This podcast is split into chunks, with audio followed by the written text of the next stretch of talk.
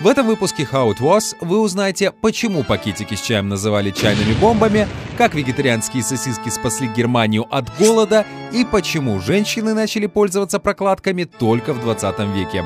Поехали!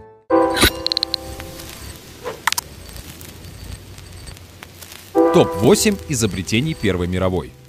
Первая мировая – один из самых кровавых конфликтов в истории человечества. Эта война изменила многое, например, карту Европы. Во время Первой мировой погибло более 18 миллионов человек, а тех, кто выжил, называют потерянным поколением.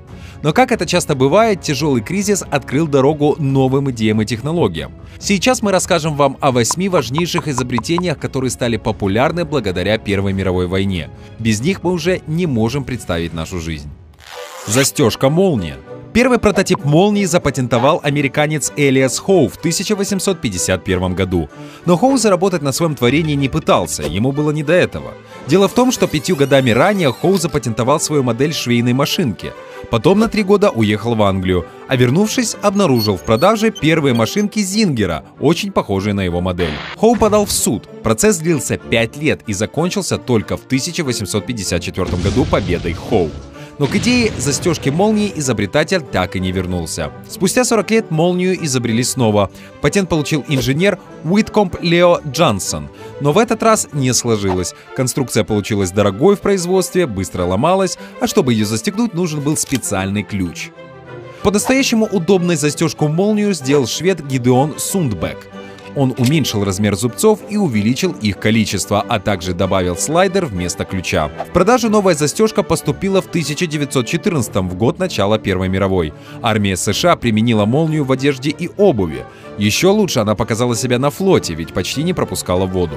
В конце войны патент на молнию приобрел французский дом моды Hermes. Однако еще много лет спустя ею пользовались только мужчины, а застежка молния на женской одежде считалась признаком сексуальной распущенности. Наручные часы – Первой известной владелицей часов с браслетом в 16 веке стала английская королева Елизавета I. Мужчины тогда говорили, что лучше будут носить юбку. Только через три столетия кайзер Вильгельм решился вручить наручные часы офицерам немецкого флота. Первые армейские модели появились у британцев во время войны с бурами в начале 20 века, но бестселлером наручные часы стали во время Первой мировой. Все потому, что британцы начали использовать тактику заградительного огня, где все решало время.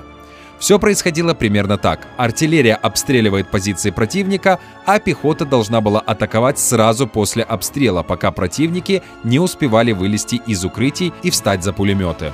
Чтобы не попасть под огонь своих, нужно точно знать, когда артиллерия прекратит стрелять.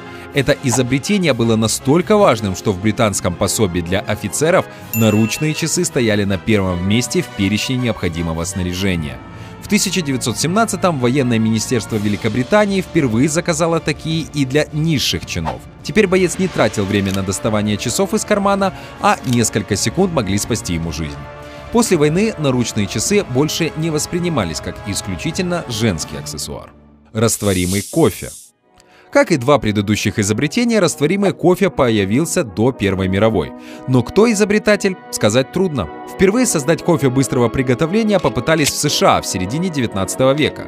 Когда началась гражданская война, его выдавали солдатам армии Севера, будущим победителям. Но армейцы были не в восторге, напиток больше напоминал смазку для колес, чем кофе. Новинку быстро сняли с производства. В 1890 году растворимый кофе запатентовал новозеландец Дэвид Стрэнг, а через 11 лет заявку на патент подал американец японского происхождения Сатори Като. Но массовыми их продукты так и не стали. Новый этап в истории растворимого кофе начал в 1906 году Джордж Констант Луис Вашингтон. Он изобрел более практичную технологию производства и в 1910 основал в США целый бренд – но американцы не спешили переходить на растворимый кофе, а вкус все еще был гадким. От банкротства Вашингтона спасла Первая мировая. Он получил заказы на растворимый кофе от армии Канады и США. Солдатам понравилось, теперь им было проще получить дозу кофеина. В 1917 году Вашингтон поставлял американским солдатам в 6 раз больше растворимого кофе, чем продавал гражданским по всей территории Соединенных Штатов. Изобретатель разбогател. В военном министерстве США даже появился кофейный департамент. Его руководитель утверждал, что напиток помогает выздоравливать солдатам, которые пострадали в ходе газовой атаки. Чайные пакетики.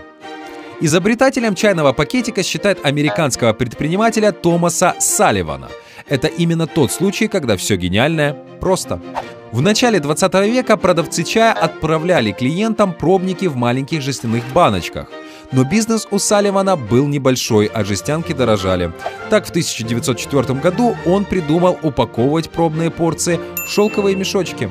Получилось дешевле и красивее. Но клиенты замысла не поняли и начали заваривать чай прямо в мешочках. В годы Первой мировой войны немецкая компания Теокане позаимствовала идею и смогла наладить массовое производство пакетиков для поставки на фронт.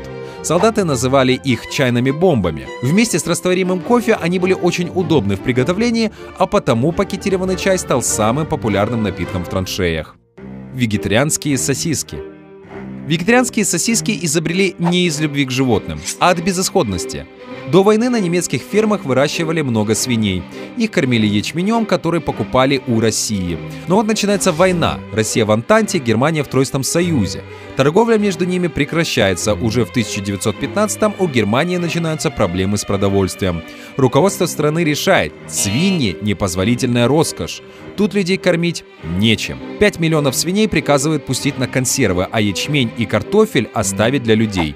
Это событие получило название Швайнеморт, то есть свиная резня. Это был провал, часть мяса испортилась, а из-за свиного геноцида на следующий год упали урожаи ячменя и картошки. Не хватало навоза для удобрения.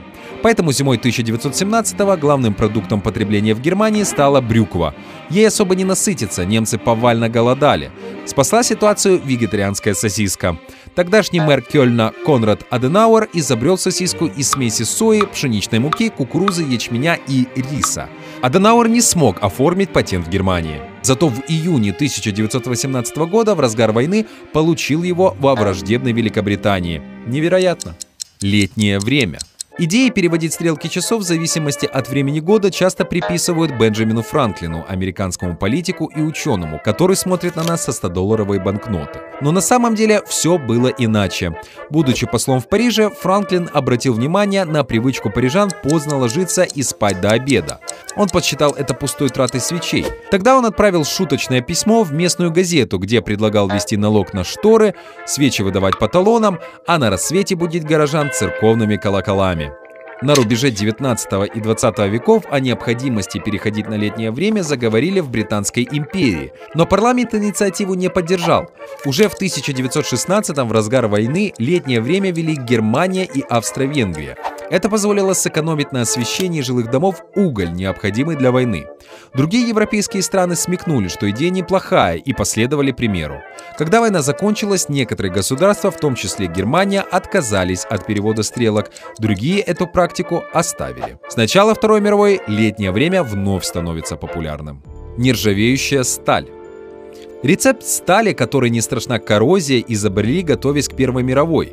Приближение массового конфликта ощущалось повсюду, и оружейники враждебных стран прикладывали максимум усилий к совершенствованию орудий убийства. В результате нержавейку изобрели в нескольких странах одновременно – в Германии, Британии и США. Во время войны нержавеющую сталь применяли в двигателях боевых самолетов, но популяризировали нержавейку архитекторы. После того, как в 1929 году у супермодного отеля в Лондоне появился нержавеющий навес, весь мир заговорил о новом чудо-материале. Прокладки до 20 века женщинам во время менструации приходилось идти на разные ухищрения. Чаще всего использовали сложенные в несколько раз куски ткани. Первые одноразовые прокладки начали появляться в конце 19 века, но для большинства женщин они были слишком дорогими. Революцию устроили французские и американские сестры милосердия. Во время войны они начали пользоваться целлюлозными бинтами, которыми перевязывали раненых. Бинты из целлюлозы отлично впитывали кровь и при этом были достаточно дешевыми. Идея быстро распространилась. Когда война закончилась, у производителей бинтов осталось много неиспользованной целлюлозы. Компании воспользовались лайфхаком медсестер и в 1920-х в магазины поступили первые гигиенические прокладки Котекс из хлопка и ткани. Примеру Котекс скоро последовали и конкуренты. Далее производство расширялось, а товар становился все более доступным.